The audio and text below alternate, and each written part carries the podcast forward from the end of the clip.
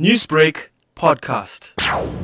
State prosecutor Rakesh Singh formally entered into the court record that a charge of robbery with aggravating circumstances will be added to Colin Pillay's three murder charges. The state believes that Pillay planned the murders of what appears to be a close-knit Phoenix family, Janelle Govindasamy, and her two daughters, Denisha and Rackelle.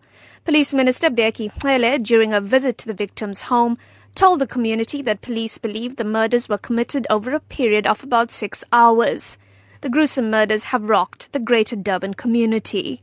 Emotional family and friends of the victims, including Denisha Govindasamy's father, Segrin, and her fiancé, Meslin Padiachi, again attended the case in a packed courtroom.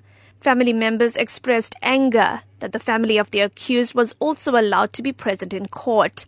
It is a public space which allows parties from both sides to be present. But it was a frustrating day of stop start tactics from the defense. State prosecutor Rakesh Singh asked the court to note the late arrival of Pillay's attorney Chris Gounden and consistent delays during intermittent court breaks. Gounden has requested an adjournment to consult with his client on the additional charge of robbery. The strong media contingent won a small victory when Magistrate Mumisa Ngolotela overturned the court's previous ruling that banned media from photographing or filming the accused.